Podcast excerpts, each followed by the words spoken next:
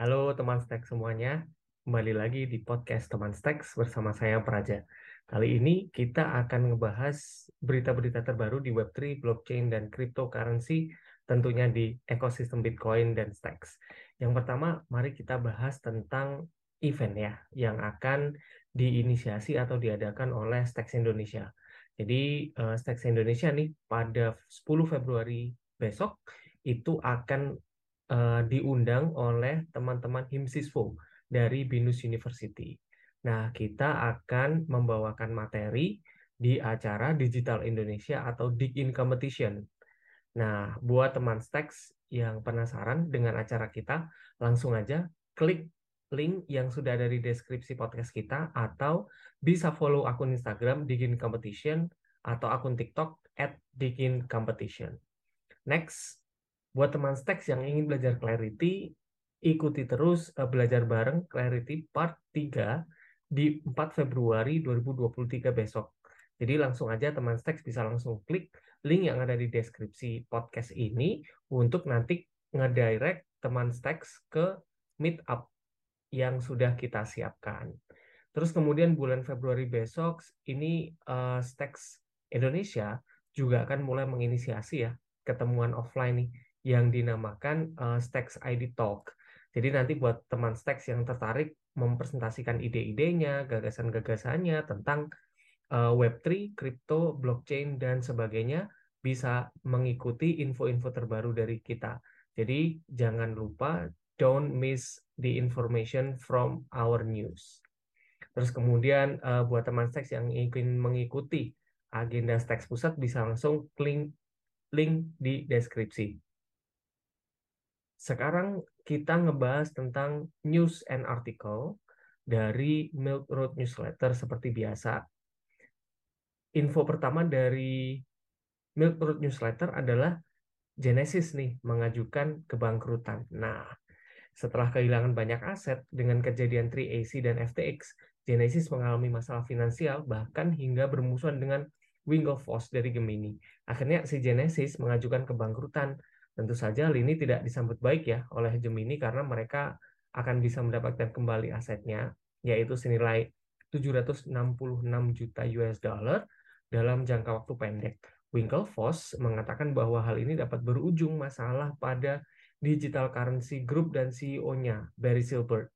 Nah, apabila DCG atau Digital Currency Group lepas tangan terhadap permasalahan anak perusahaannya, maka akan lebih parah lagi nih permasalahannya.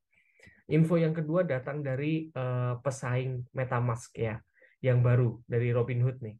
Jadi Robinhood meluncurkan dompet software yang berbasiskan Polygon agar para penggunanya dapat menyimpan NFT, menukar token kripto, dan terhubung dengan berbagai aplikasi DeFi tanpa menggunakan gas fee.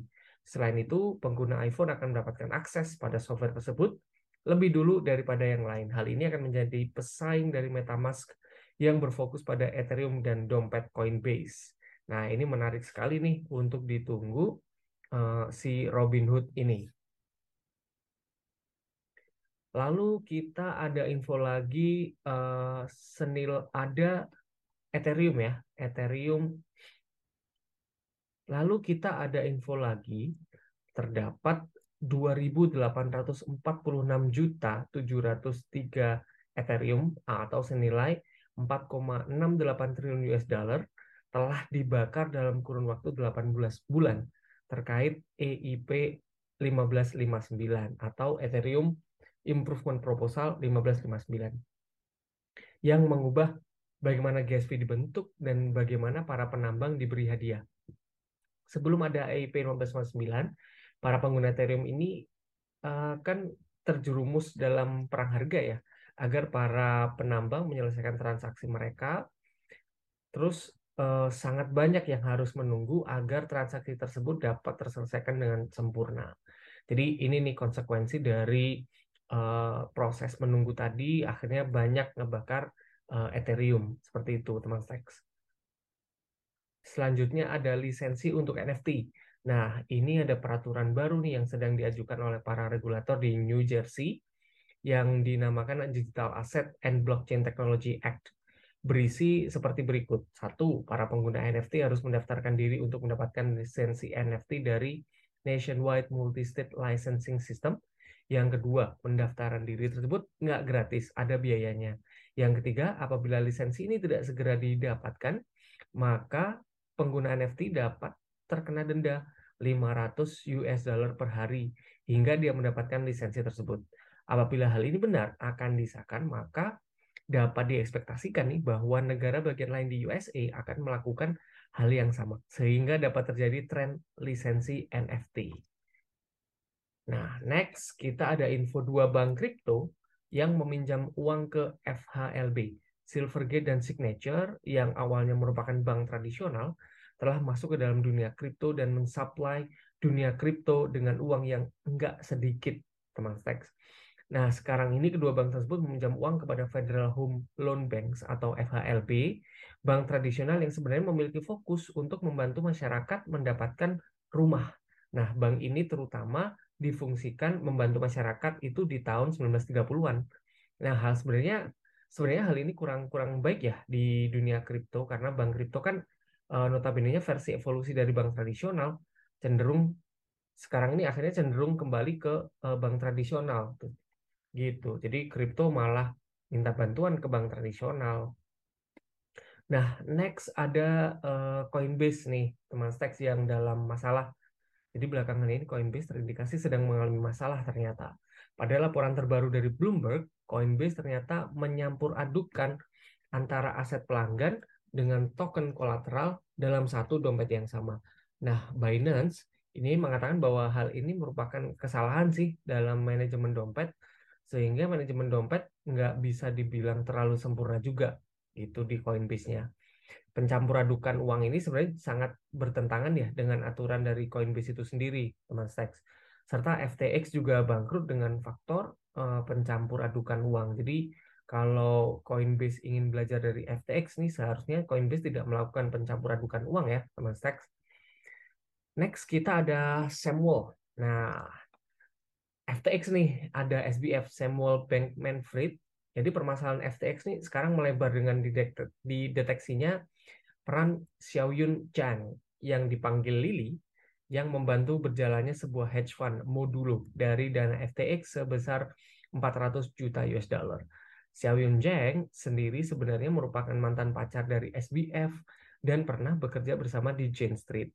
FTX ini dideteksi telah memberikan uang pada modulo di Q3 dan Q4 tahun 2022 kemarin, termasuk uang senilai 300 juta US dollar tepat sebelum FTX jatuh. Pemberian dana 300 juta US dollar tersebut sebenarnya bersamaan dengan penderitaan Alameda yang saat itu sedang membutuhkan bantuan dana. Uh, ngeri-ngeri sedep ya. Nah, next kita ada info dari Celsius nih, uh, teman stek sekalian.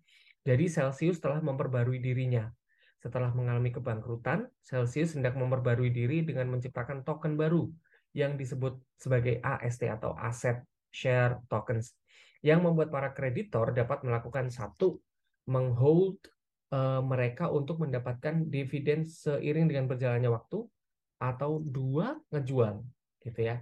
Nah, AST ini hanya diberikan kepada para pelanggan Celsius yang memiliki aset di atas ambang batas tertentu sehingga AST ini sebenarnya juga melambangkan seberapa besar nilai aset mereka yang beku di Celsius. Cara seperti ini sebenarnya bukan hal yang baru ya teman Stacks karena uh, Bitfinex pernah melakukan hal yang sama dengan BFX tokennya waktu itu. Next kita ada info uh, kesalahan BlockFi nih teman Stacks. Jadi rahasia BlockFi terbongkar oleh laporan CNBC yang mengatakan bahwa BlockFi memiliki aset yang terikat pada FTX dan Alameda. Waduh. Informasi ini tersebar secara tidak sengaja ketika penasihat dari komite kreditor mengunggah kondisi finansial yang tanpa sensor. Laporan tanpa sensor tersebut menunjukkan bahwa A ada 415,9 juta US dollar aset beku di FTX punya BlockFi dan B ada 831,3 juta US dollar beku di Alameda. Dan C, aset yang beku pada kedua perusahaan tersebut sekarang mewakili kurang lebih 50% dari semua aset yang dimiliki oleh BlockFi. Jadi hingga sekarang BlockFi masih uh, menjalani proses pengajuan kebangkrutan ya karena terkuaknya laporan keuangan itu tadi. Nah, next ada info dari Porsche. Nah, Porsche perusahaan mobil Jerman Porsche uh, mengeluarkan koleksi NFT khusus nih dalam rangka menghargai model 911. Pemilik NFT tersebut mendapatkan banyak keuntungan, semisal uh, keuntungan akses ya pada barang-barang limited edition yang dimiliki oleh Porsche. Terus kemudian tiket untuk virtual event serta mengkostumisasi tampilan NFT tersebut. Namun sebelum NFT tersebut dapat di minting ya atau di mint, ada terms and condition serta privacy policy yang harus dibaca. Nah, sering kali kan kita melewatkan hal ini ya. Kemudian ada satu orang nih bernama Paul di Twitter yang benar-benar membaca keseluruhan dari lembaran tersebut, terms and condition itu tadi. Hasilnya dia menemukan bahwa tim legalitas Porsche sengaja menempatkan dua checkbox di mana salah satunya berisi kalimat bahwa pengguna setuju untuk meluluhkan hak penarikannya. Hak penarikan adalah hak dalam konteks hukum yang berlaku bagi seseorang ketika hendak menarik asetnya dari sebuah lembaga. Orang tersebut harus mendapatkan aset dalam kurun waktu paling lambat 14 hari. Ketika hak ini dia ditiadakan, maka artinya seseorang juga nggak dapat mengajukan ganti rugi teman seks. Jadi agak berhati-hati dan memang membahayakan ya eh, poin-poin yang di expose oleh Paul itu tadi di Twitter. Nah, info terakhir nih teman-teman, jadi ada salah seorang paus ya atau whale di NFT, Kevin Rose, ini baru saja kehilangan NFT senilai 2 juta US dollar ketika terang ketika terkena serangan phishing di internet. Untungnya OpenSea bertindak cepat akan kasus ini dan segera menandai bahwa NFT tersebut berstatus dicuri sehingga tidak dapat dijual ke pihak lain. Hal ini menunjukkan bahwa kita semua harus waspada mengingat salah satu veteran NFT aja, paus di NFT aja dapat terkena rekayasa sosial digital seperti ini. Nah, selain itu, teman Stacks, kita ada juga produk of the week baru jadi produk of the week baru kita ini adalah layar monitor khusus untuk gaming. Jadi buat teman-teman semua yang punya hobi ngegame, jangan lupa jangan lewatkan link produk of the week kita yang ada di deskripsi podcast ini. Dan jangan lupa baca juga uh, how to support us dengan cara mensupport uh, Stacks Indonesia kita juga mensupport perkembangan Web3, kripto, dan blockchain di Indonesia.